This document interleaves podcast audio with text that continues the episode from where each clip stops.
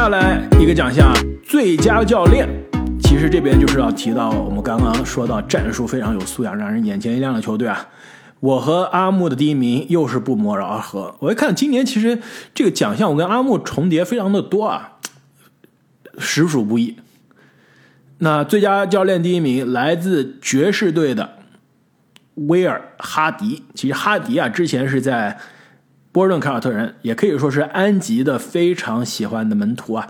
在波尔顿凯尔特人的这个去年的季后赛，据说他这个在场边的时候啊，背后犹他爵士的。管理层就在那儿影响挖人了，所以当时凯尔特人有些不高兴啊。你说我这打着总决赛呢，你为什么来挖我的这个助教？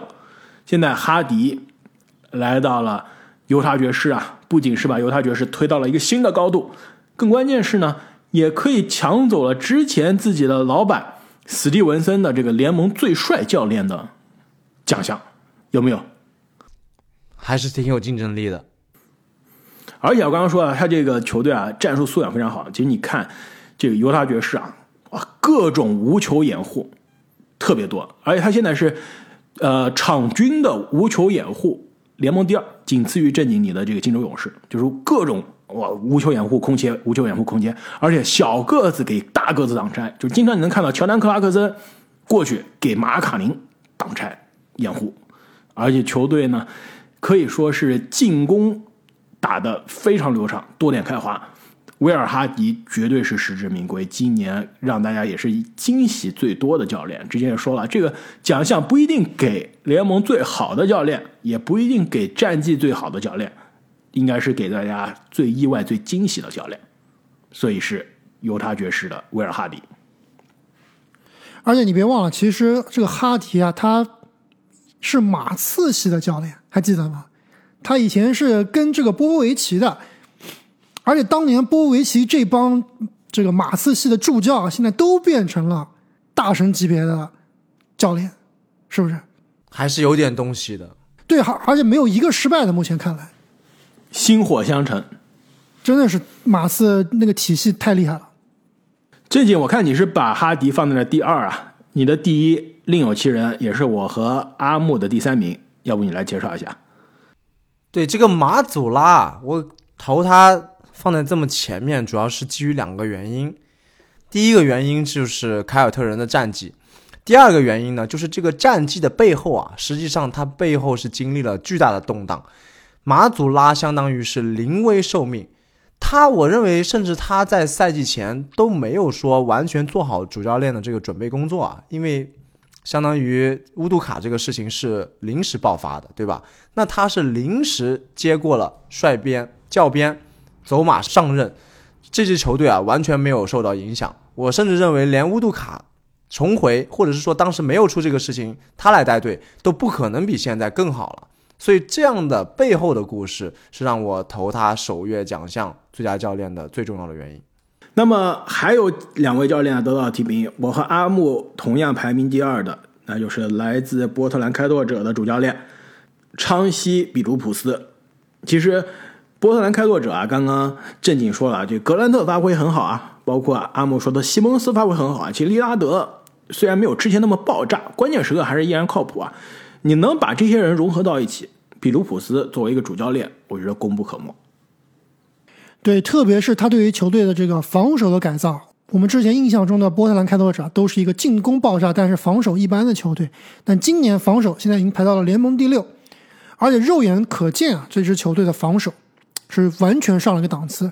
那上个赛季其实比卢普斯是半路加盟，最后没有出什么成绩啊，主要还是因为没有什么球员可以用。那今年来了他比较好用的一些球员，除了我们刚刚提到几名球员以外，包括今年的这个替补啊。也是新秀夏普的发挥也是非常出色，包括安芬尼西蒙斯啊，我们之前以为他是一个等于说类似于 CJ 麦克勒姆啊，比较小、比较防守白给的球员，但今年也是打出了不错的防守水平。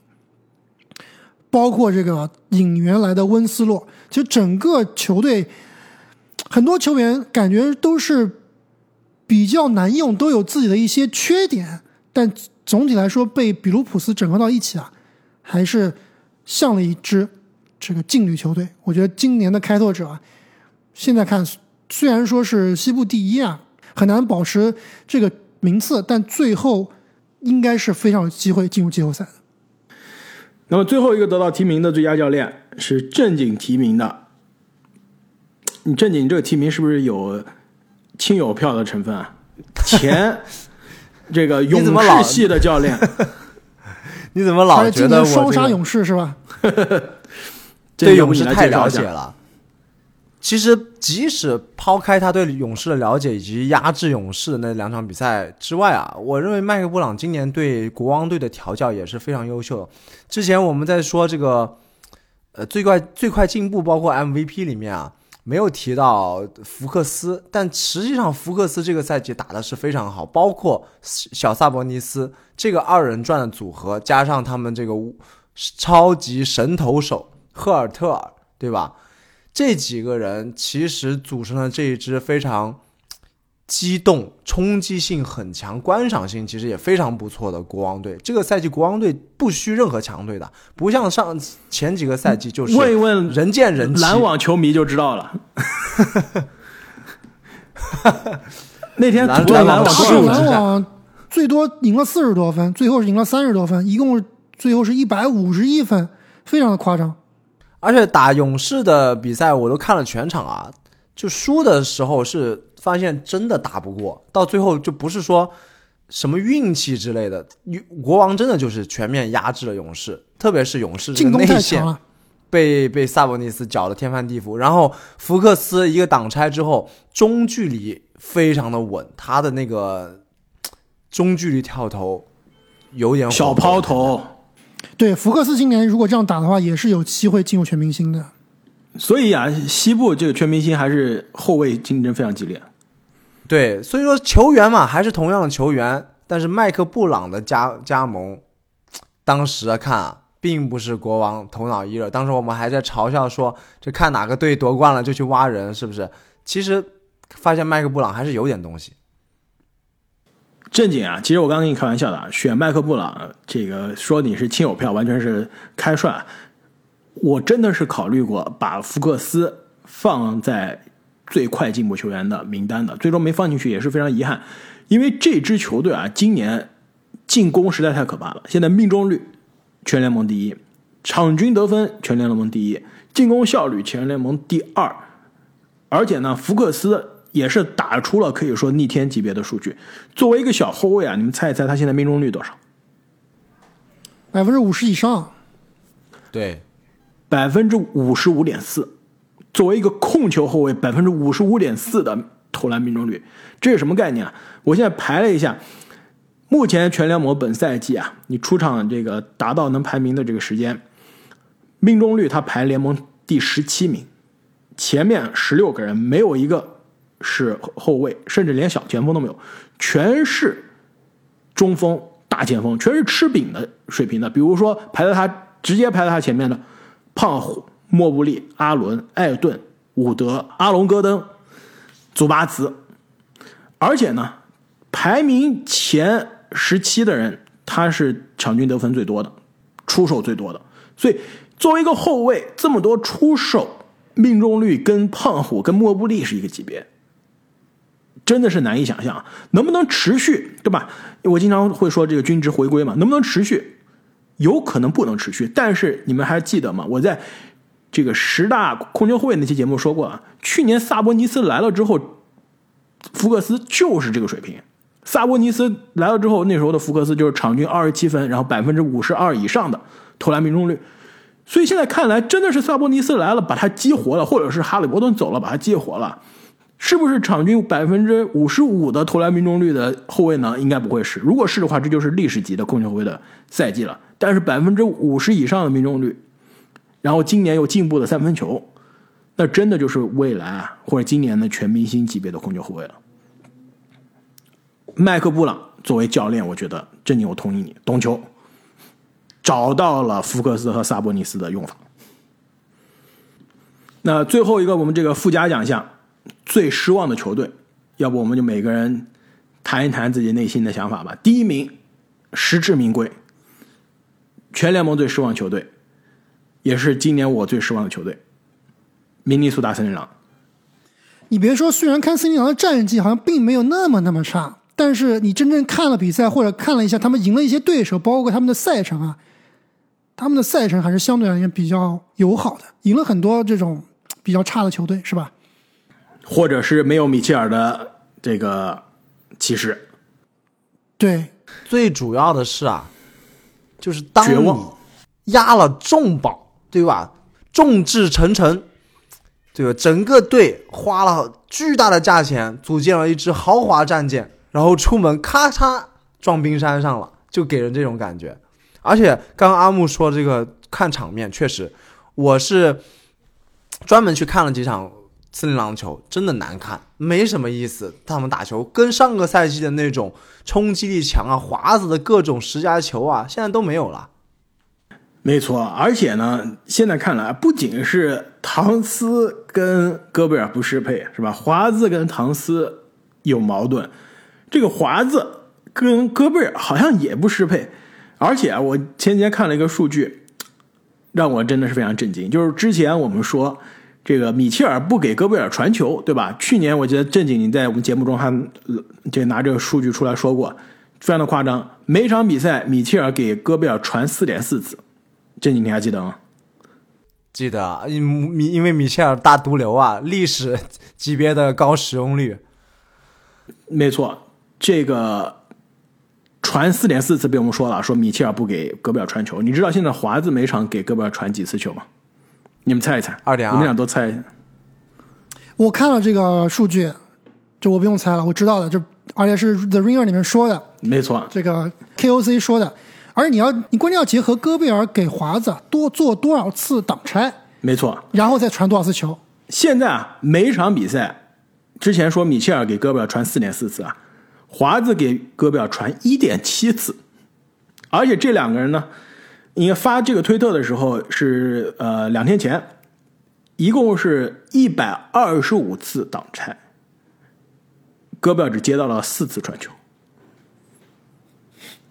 太太恐怖了，太恐怖了你挡了。一百二十五次，最后只拿了四次球。是的，我给正经挡拆，是吧？我觉得挡一百二十五次还能接到五次球呢。传你就降低进攻效率了，开花，就是赖不得我。所以这个戈贝尔的适配，你哎，你们说是戈贝尔的问题，还是球队的问题啊？还是华子的问题？为什么不是华子的问题呢？我已经想不通。我觉得是华子的问题，不是戈贝尔的问题。戈贝尔对吧，已经是老将了，在联盟里面已经叱咤风云那么多年了，他的打法已经定型了。我就是这样一个球员，对吧？这个是最大的问题。第一是教练，第二是华子。我觉得啊，第一是球队，就是球队这个 all in 时间是不是有些早了？华子，你现在让他指望啊，三年级就又能有攻坚的能力，爆炸的得分，又有传球，又有防守。我觉得是球队有些对于他的发展时间线有有点过于乐观了，包括森林狼球迷，包括我，我觉得都是对他的这个期待期待的有些太高，希望他有这种巨星级别的跳跃啊，在现在看来是有些难的。我发现这个除了第一名我们非常一致之外，后面出现了好几支球队，而且四大流浪球队无一幸免。那我先来说一下我这边的第二名吧，篮网。之前节目说的太多了，没有什么需要说的了。其实有啥好失望？这不意料之中吗。我也觉就开花，你，说说你最失望在哪里吧？哪一点让你最失望？你跟我下说一下现在篮网战绩是多少，排名第几？你失不失望？反正我记得是比勇士要稍好一点，比湖人好很多我。就跟你这么说吧，篮网现在在的这个赛区，对吧？大西洋赛区排名倒数第一。这个赛区有尼克斯，有七六人，有猛龙，有凯尔特人，篮网是妥妥的最差。而且呢，篮网没有欧文期间战绩更好了。那现在欧文马上又回来了，是不是战绩要变得更差了？目前是东部的第十名啊，刚刚好外卡赛的水平。如果今年篮网正如正经所说，或哦，应该是正如阿木所说，哎，是谁说篮网要打外卡赛？是正经是吧？我说的，我把我给他排第七，当时对，正经你是不是系列，我觉得挺失望的。而且你首月下来看上去了，篮网这阵容是有些绝望的。如果真的欧文走了，杜兰特一个人带队，你说图什么？我就跟你这么说吧，如果欧文走了，而且都换不来东西，杜兰特带这支球队，他都能进季后赛。能欧文回来能过首轮吗？季后赛能过首轮吗？肯定过不了能能不能过首轮不好说，看对手吧，比较危险。但是你要真说篮网这个赛季失望，确实失望，但是我觉得排不上号。而且篮网这个失望也是大多数是在场外的失望，因为你毕竟对对吧？欧文出了这个事情，包括西蒙斯现在也在找状态，而且状态慢慢要回来了，对吧？杜兰特依然是很坚挺，很多角色球员，特别是一些射手。还在找他的投射水平，所以我觉得长远来看，这支篮网还是有希望的。但是首月绝对失望。你你现在我们觉得篮网的失望，你要看跟什么时候的期待比了。他的这个期 期待是一直在变的。对啊，包括我自己对于篮网本赛季的这个战绩，我从来也没有说会超过凯尔特人或者是雄鹿的。我的战绩都是，比如说最好就是东部第三，对吧？现在也不是不可能的。所以失望确实失望，但是比他失望球队，我觉得他排不到前三。你要是论期待这个差距啊，阿木你第二名的这个球队，我们期待应该是更低吧？我们给他的期待就是外卡的水平啊，但没有这么现在看上。低。那但是阿木你来说吧，联盟最差的水平呀。我的第二失望球队就是洛杉矶湖人嘛。确实是知道他们会差，但是也不至于差到这个可以去争最佳乐透球队的这个球队吧。就是湖人失望，百分百失望，我也是同意。就是，但是关键我们给他的这个预期都非常低。我这边排的，可能我觉得是我们三个人这个评分方式不一样。排第八我排的，我这边啊排的三支球队都是理论上是要争夺各自东西部前四的球队的，甚至或者是放一步说吧，就是应该是前六稳稳的球队。现在非常的挣扎，我才觉得他失望。但是我觉得你这个标准还是要变一下，就是我们为什么对这支球队失望，对吧？不能只看说哦，第一个月的战绩就是就对他失望了，你要把这个战绩差的原因放进去，就是这个原因啊，是让人你让你可以接受的原因，你才会觉得啊、失望还是不失望，对吧？我觉得篮网这个原因失望确实失望，但这个原因我是可以接受的，就出了这些事情，那那就没办法，那肯定是打不好的。对这点我比较同意，就是说你还是要看看他是什么原因导致了他现在的这个状况，是不是他本可以做得更好？还是说这就是这个球队的样子了，所以就很失望，对于未来也没有什么期望了。这也是为什么我放了快船在这这个地方啊，因为快船在一直以来在开赛前啊，都是我这里争夺总冠军非常有利的人选。呃，但是快船现在卡哇伊的长期缺阵就不说了，这已经是一个失望的事情了。但上场现回来了呀，也打首发了已经，但是效果并不是很好呀。但是第一场呀，对我明白，但是另外更让我失望的就是剩下的这些，我们觉得他超厚的这个阵容、超强的这种每个人的战斗力，并没有体现出来。很多人的表现是很令人失望的，就没有说发挥这支宇宙战舰这么强的阵容厚度的这个能力。包括像什么雷吉啊，对吧？这些，然后这个考文顿啊，这些打的都不行。包括鲍威尔，其实也是发挥不不是很让让人满意。就整支球队现在西部第九，对吧？跟我当初的预期也是差了非常远。哎，但是正颖你知道吗？西部第九跟西部第一，你知道差多少场比赛吗？西部第九跟西部第一只差一点五场，就是一个周末就可以从第九变成第一。就这个其实是在西部也是今年我看球最大的一个观感啊，就是一切皆有可能，就没有绝对的烂队，也没有绝对的强队，竞争非常激烈。而且对于快船，我觉得总体来说确实是失望。为什么我没有排进我的前三呢？就是我觉得他这个失望也是有理可循的，就是就卡哇伊的受伤啊，包括新引进的很多球员啊，他需要一个时间来调整啊。但是让我比较可喜，或者对于未来我比较看好，依然比较看好这支快船的原因就是。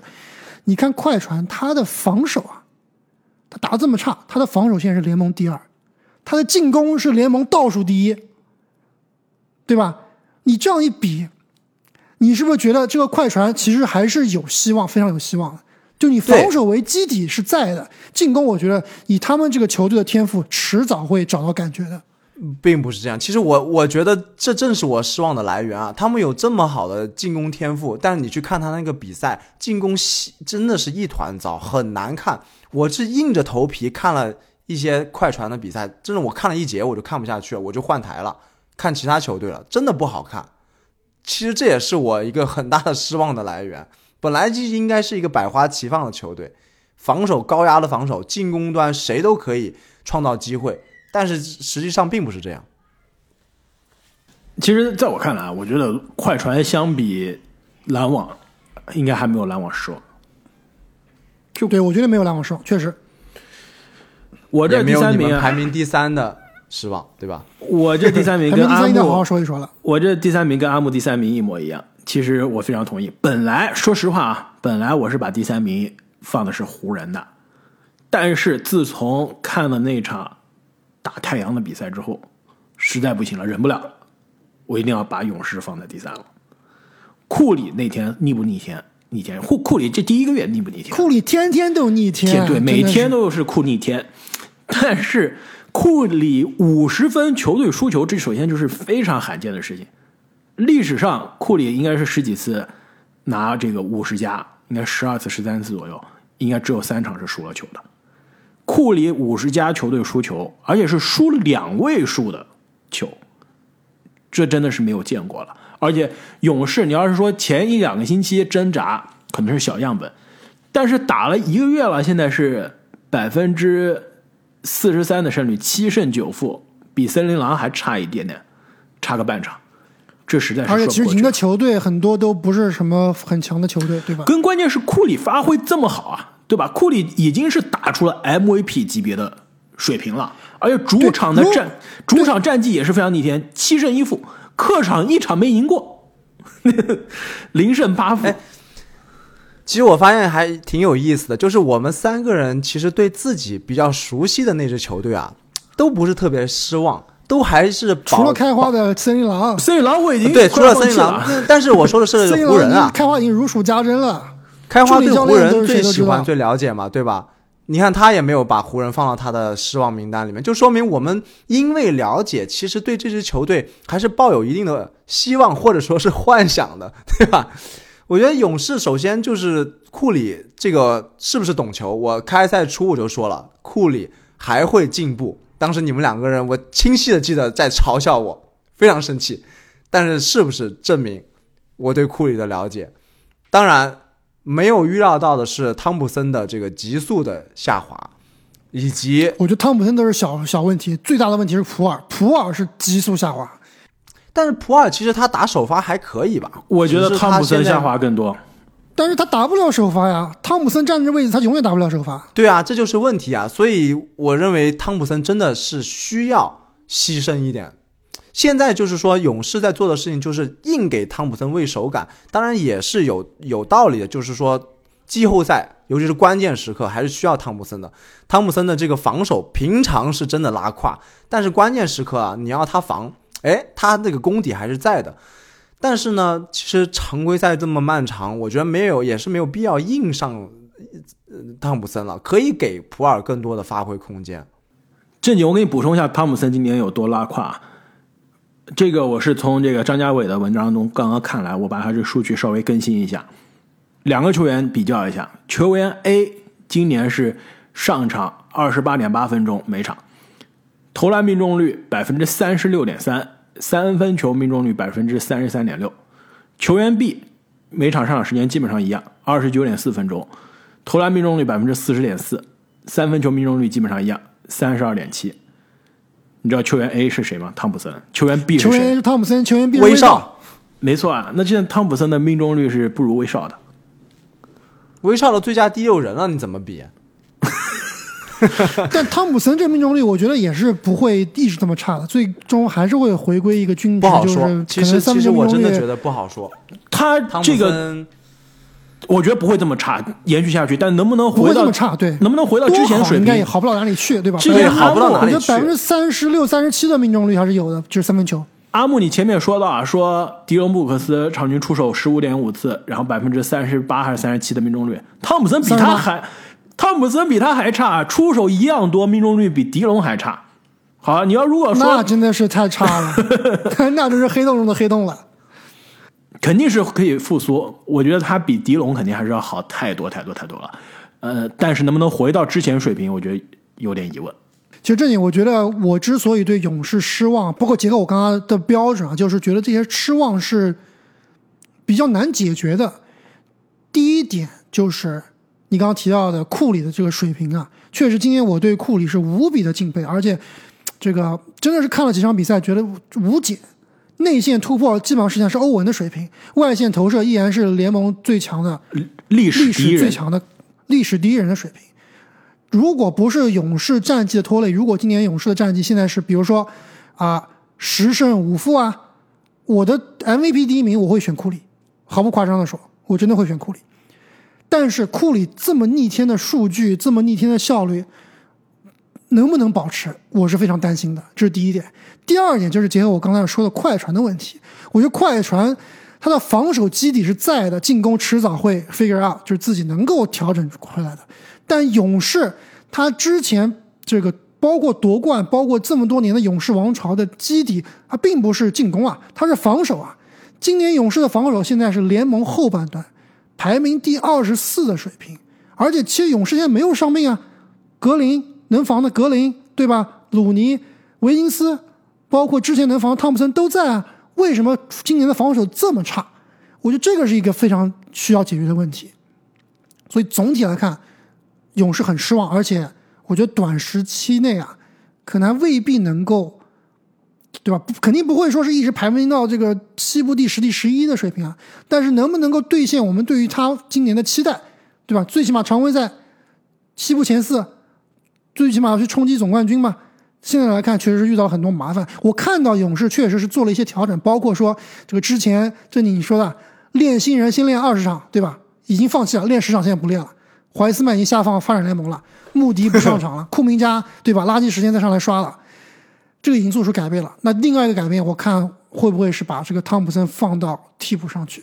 这个也是有可能。我觉得汤普森不能替补，他替补自己让他去创造投篮，还不如让普尔呢。其实汤普森就必须必须强喂汤普森，让他能练出来才行。呃，不是让他练出来，应该是让他恢复之前的手感才行。年轻人真的都别上了，年轻人真的，说实话，如果我是勇士，我现在赶快着急交易啊！怀斯曼、库明加，我捏在手上干什么呢？怀斯曼都要去打发展联盟的水平了，我现在这个彩票赶快交易，应该是最好的选项。汤普森没有办法了，我必须是死马当活马医，必须让汤普森。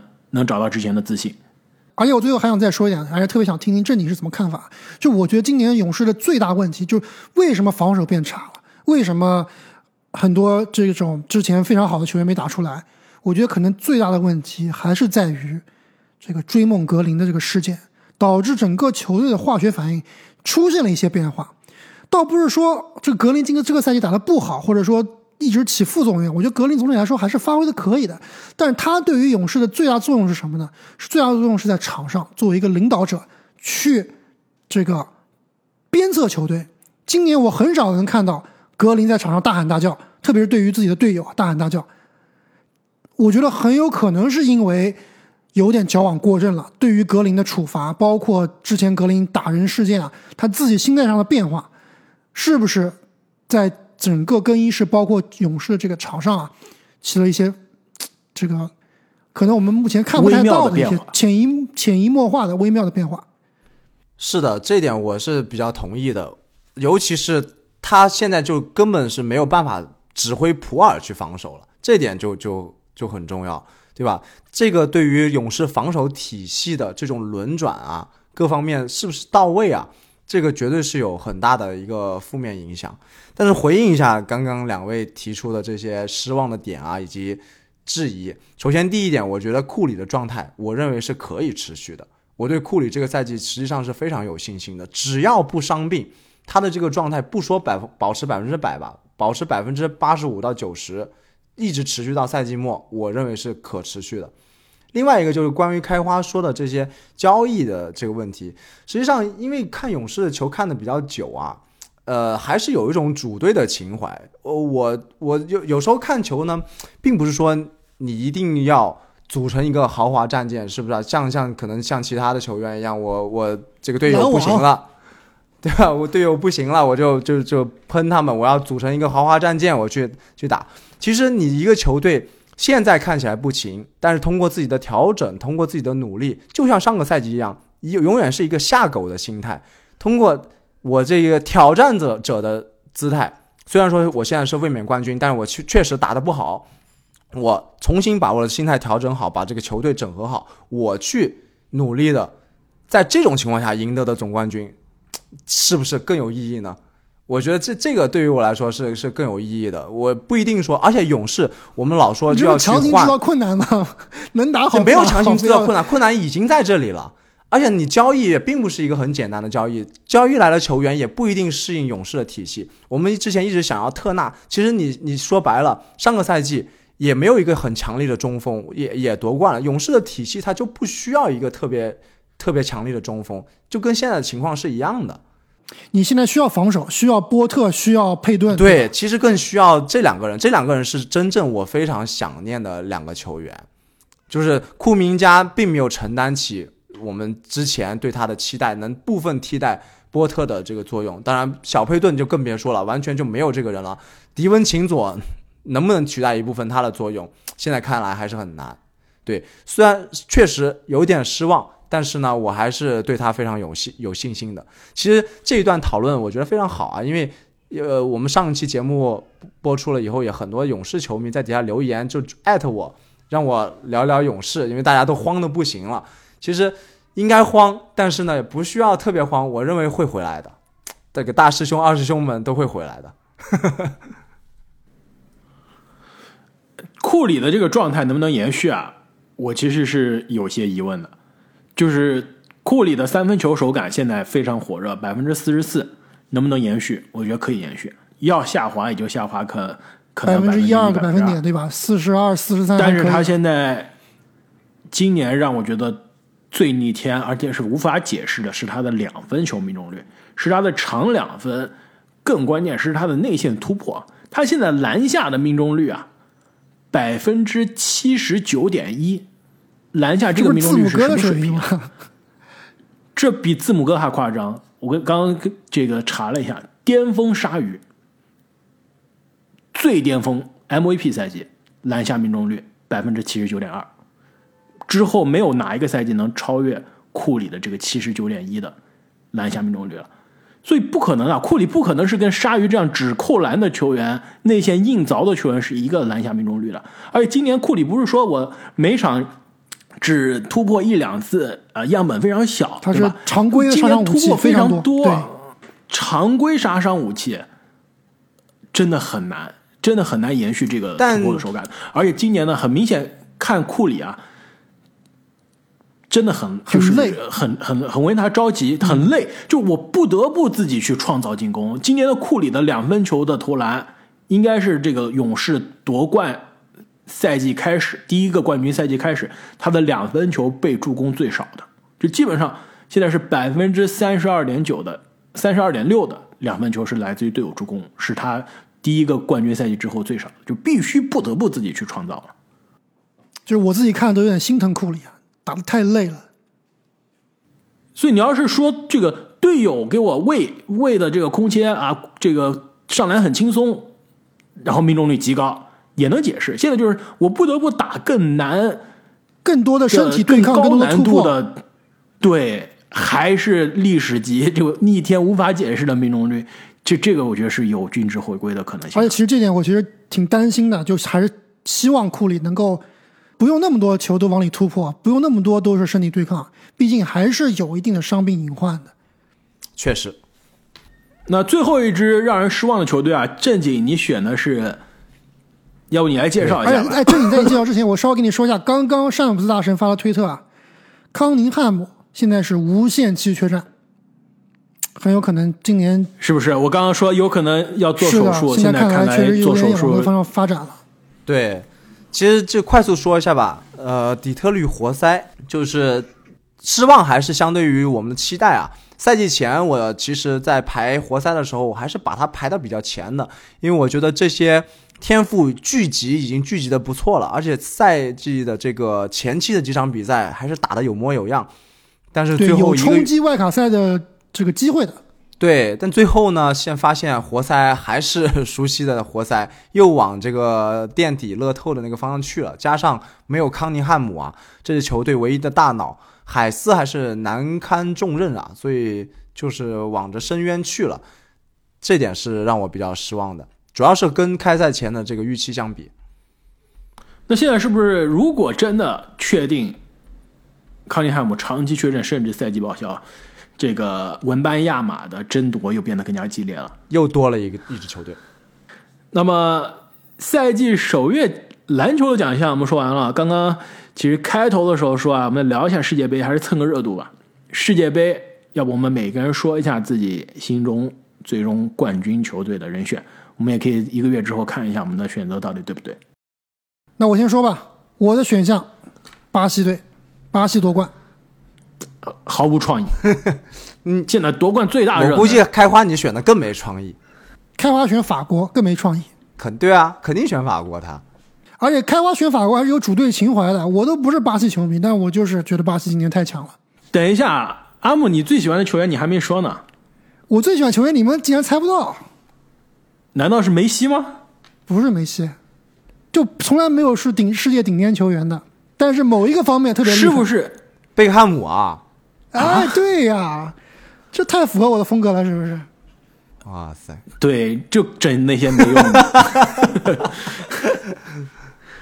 长得好看就行了。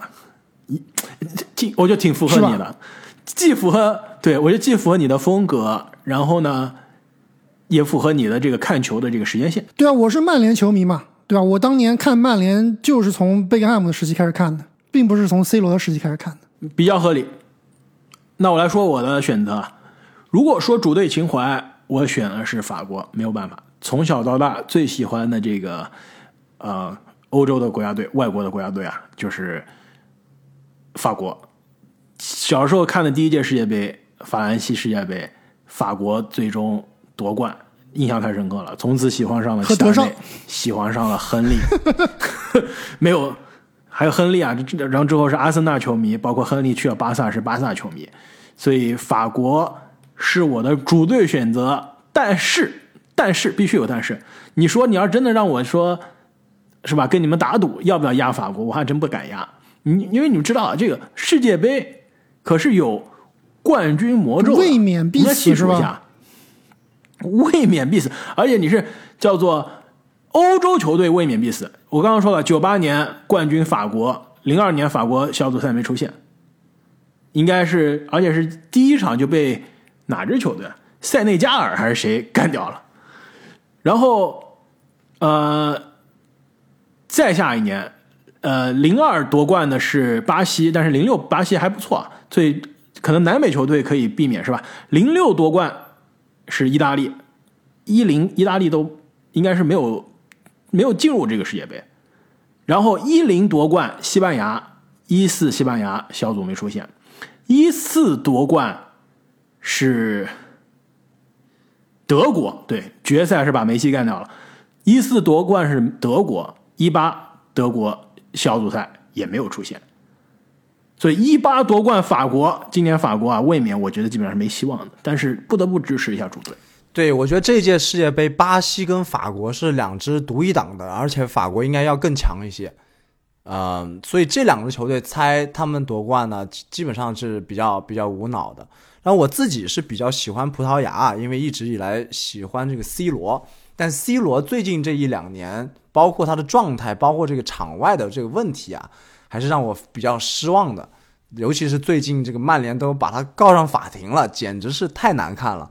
所以我这你你没有看那个一个半小时、两个小时那个采访啊？没有，他就各种喷嘛，喷队友、喷教练、喷球队，是吧？我觉得，当然 C 罗球迷是非常多了，特别是在国外，对吧？C 罗自己也是 Instagram 上的独一档，对吧？对有将近五个亿的这个粉丝啊，在 Instagram 上是 Instagram 粉丝最多的人，都不是球员，是人，对吧？顶级流流量。那其实，在国外也是有很多人支持 C 罗，包括你看的那些采访底下留言，包括很多曼联这个评论下的留留言啊，还是有一些理智的 C 罗粉，也是有一些不理智的 C 罗粉。但是我现在看国内的论坛，特别是看虎扑啊，C 罗基本上就是一文不值了，对吧？大家是无脑的站边，这个 C 罗的反方向。其实我总体来说，我觉得 C 罗这个事情处理的确实不是特别好，但是以他的地位，以他的性格来说，我觉得是可以理解的。就是他一直都是这样一个，你到了那个那个阶段，因为大家。嗯，对啊，只要因为你没有到达过那个他那个水平，他那个地位，你想想看，连全世界最受欢迎的一个网红，历史上最强的球员之一，有进球记录的保持者，你是无法用常人的这个心理或者去这个看法去衡量他的。对他到了那个地位以后，你是没有办法理解的。所以我觉得也不能大家不能一棒子把 C 罗打死吧。是的，其实如果不是因为这些事情，包括他确实也是最近状态下滑了，就我对，今年确实是菜，还是想选葡萄牙的。当然，他现在这个状态啊，让我这基本上没有没有办法选了。这个美好的回忆还是停留在什么欧洲杯啊，对吧？欧冠，哇，那届欧洲杯实在是是太爽了，给我看的。呃，所以我觉得我就要么就在第二档的球队里面选一支，我知道你要选谁了，你要选他的一生之敌了。那不可能阿根廷的呀！我怎么可能会选他的一生之敌呢？对不对？虽然我觉得梅西绝对是球王的最有力的竞争者之一啊，但是我我不会选阿根廷，我还是选另一支踢球非常非常好看，整体性非常非常强。之前我也曾经在葡萄牙被淘汰之后支持过的这个球队，西班牙。德国。西班牙今年没戏，西班牙的前锋太差了。德国今年还是有戏的。德国，德国，我觉得进攻德国没有顶级货，防守德国就是唯一的问题就是没有超距，没有超距，对，对，但整体性是不错的。其实我觉得阿根廷并不夸张，而且其实我我从市场上让我选第一巴西，第二阿根廷。对，我觉得从市场上来看也是同意啊，阿根廷应该是第二。而且你要让我预测金球奖，我看好阿根廷，因为你金球奖不用夺冠我就金球奖了，对吧？你要是论话题，梅西最后之舞；论战绩呢，夺冠肯定是这个可以说是不确定，但是四强还是有的玩的。所以四强再加上梅西的表现，再加上他这个最后之舞的话题，金球奖可以的。如果梅西再夺冠啊，梅西夺冠历史第一人啊！作为作为这个 C 罗球迷，真的我觉得 C 罗球迷不我我我觉得 职业生涯末期的这个静音效应啊，我导致应该现在天平还是要偏向梅西了。有一说一，其实有一说一，我觉得相比而言，C 罗和梅西，我是一直都更喜欢 C 罗的，而且甚至有一段时间，因为比较不太喜欢巴萨的这个球迷啊，特别嚣张，我也是对梅西有点看法，对吧？阿木，那看来我们以前没有录音的时候，我们俩这观点就不一样。对我就是比较开花是巴萨球迷，对以前巴萨球迷真的太嚣张了，有点 有点看不惯。呃，但是说实话，我觉得梅西可能还是一个更好的球员嘛。总体来说，可能是个更好的球员。而且，其实前两天那个 C 罗的一百呃两个小时的采访啊，里面有一段。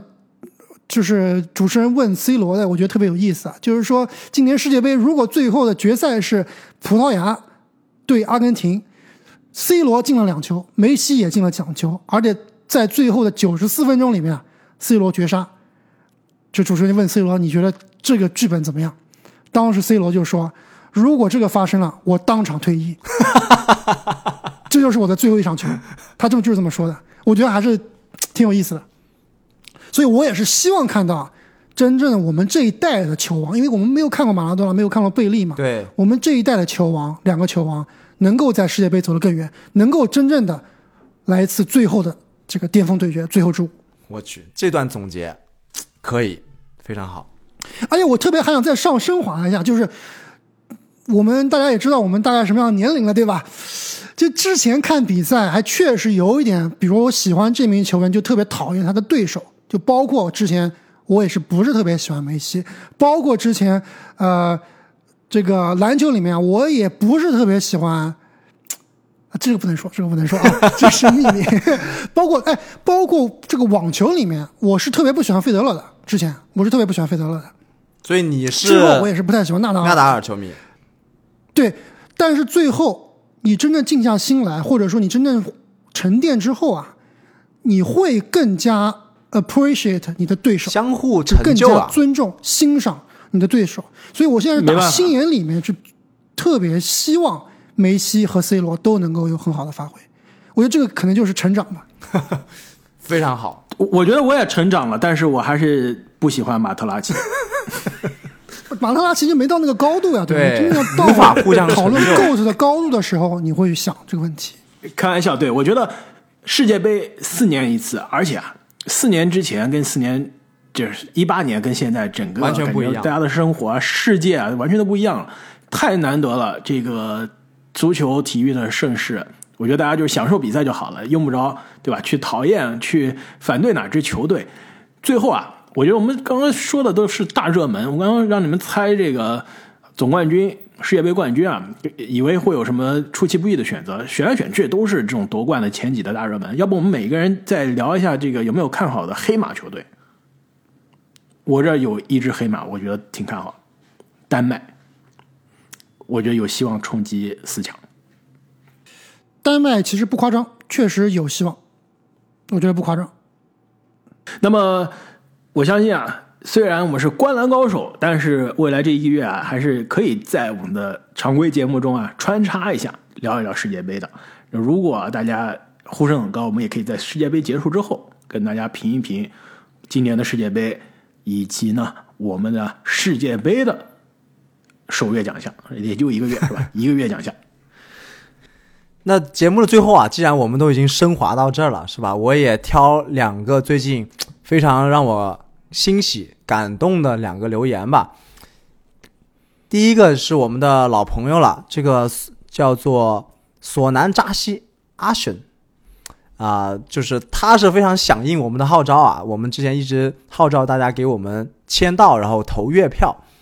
这个索南朋老哥把他所有的月票都投给了我们《灌篮高手》，也是让这个这个帮助啊，也是让我们的节目能够让更多的人听到，非常的感谢他。另外一个就是上期节目里面有个非常可爱的留言啊，就是叫做凯文 EX，就是凯 文前凯文哥前女友凯文都不会太差。凯文哥前女友啊，开玩笑，开玩笑。这个凯文 EX 应该是个爸爸，应该是个爸爸。对他给我们留言说，十岁的儿子非常喜欢我们的节目，而且呢，用自己每天洗碗赚来的钱啊，要充洗米团听我们的节目，然后每天家里面啊，大家一家三口温馨的时光都是伴着这个《灌篮高手》的背景音。哇，看到这一段，我实在是非常非常的感动，就回忆起我们小的时候，对吧？帮爸爸妈妈做家务，或者是呃，通过自己的努力卖点什么小破烂啊、瓶瓶罐罐啊，对吧？赚了一点钱，然后呢，买拿去买自己最心爱的玩具或者最喜欢的东西。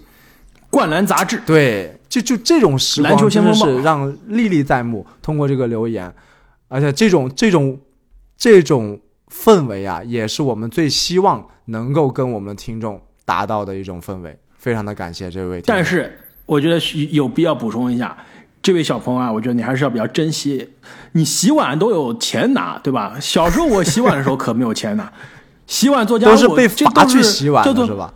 对你这不是被罚去洗碗，你这是家庭的一份子啊，是你应该做的。你这是给家庭帮忙，没有钱拿的，你有钱拿，还有灌篮高手听。哎呀，开花，你这个每有点幸福。每个家里家庭的这个教育方式是不一样，我觉得这也很好啊，对吧？通过鼓励的方式，通过激励的方式，这个让小朋友参与到家庭的家务，对，而且从小有这个理财的观念，你钱要对吧用在刀刃上。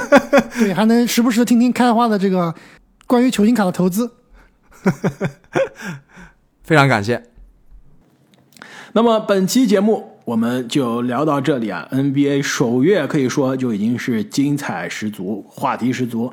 那么这些球员是获得了 NBA 首月的我们的灌篮高手的奖项啊，也是非常好奇这种这里面的哪些球员可以把这个状态延续到赛季末，获得最终整个赛季的奖项。